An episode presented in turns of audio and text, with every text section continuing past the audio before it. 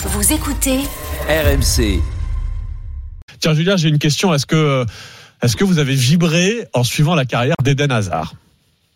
Ah, c'était un grand joueur, mais je pense que c'est un talent gâché quand même. Ah, et ben justement, c'est ce que va nous raconter tout de suite Alex dans sa story sport, parce que oui, on l'a appris hier, c'est un clap de fin, la retraite pour Eden Hazard, l'attaquant belge qui a annoncé hier sur son compte Instagram qu'il mettait officiellement un terme à sa carrière à 32 ans à peine. Hein, c'est jeune hein, pour un pour un, pour un, un- un footballeur. Il était libre en fait de tout contrat depuis son départ euh, du Real Madrid cet été. La grande question sur la carrière d'Eden Hazard vient vite à l'esprit.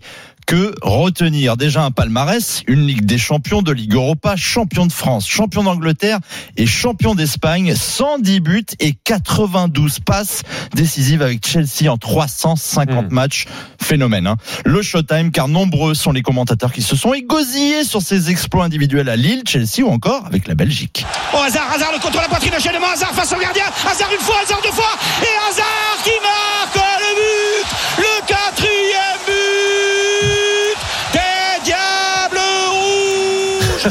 Et oui, même Jeannot y est passé. Grand Jeannot.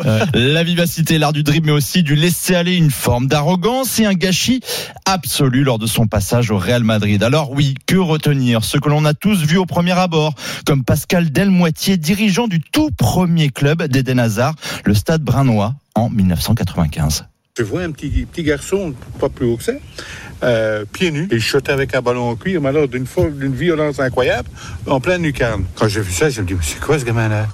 Quoi Un phénomène qui jouait comme si chaque pelouse du monde était le jardin d'Éden. Un phénomène qui a tout gagné en club, idole en Angleterre et avocat des Diables Rouges en sélection pour qui les supporters nourrissaient au Mondial 2018 beaucoup d'ambition. On a même pleuré, euh, franchement, quand, quand on voit un Brinois comme ça, euh, un pur talent. Il a déjà tout prouvé euh, dans cette Coupe du Monde. On attend juste qu'il nous ramène la coupe maintenant. Ouais, mais non. Samuel Umtiti a cassé cette démarche. La Belgique finit troisième. Peut-être retenir, en tout cas, que c'est euh, ce qu'il manque à son imposant palmarès, une couronne internationale pour son royaume. Oui, en 2018, il était au top, mais ensuite, 2019, la, la lumière s'éteint, les blessures, l'hygiène de vie ont gâché son passage au Real Madrid. 7 petits buts en 76 matchs, alors qu'il devait être au sommet de son art. Il n'a plus toutes ses frites dans le même sachet. Comme pour Jérôme Roten hier, le goût est amer. j'ai ce dégoût de cette fin de carrière pour lui parce que je le plaçais tellement haut que j'imaginais pas une seule seconde qu'il reste sur cet échec-là. Bah oui, l'arrivée au Real Madrid, ça a été la fin de sa carrière. Et peut-être Ouais. qu'avec Eden, euh, on ne s'était pas assez méfié du hasard des choses, de la vie, alors que retenir que les étoiles filantes existent aussi sur Terre. On a tous été témoins de son talent. Oui, Benoît Poulvord dirait même que c'est arrivé près de chez vous. Oh là là, oui, chronique belge ce matin d'Alex Biggerstaff, mais oui, euh, c'est un gâchis et en même temps c'est un des joueurs euh, qui nous a donné le plus d'émotion. Il n'y a pas Et- beaucoup brillé face à Montpellier d'ailleurs pour Julien. hein. Ah, je, combien de... Un but en 8 matchs, 6 défaites. Eden Ah, il a Hazard. perdu six fois contre Ouais. Montpellier. Bon, bah, Peut-être sa bête noire. Voilà, c'est la bête noire.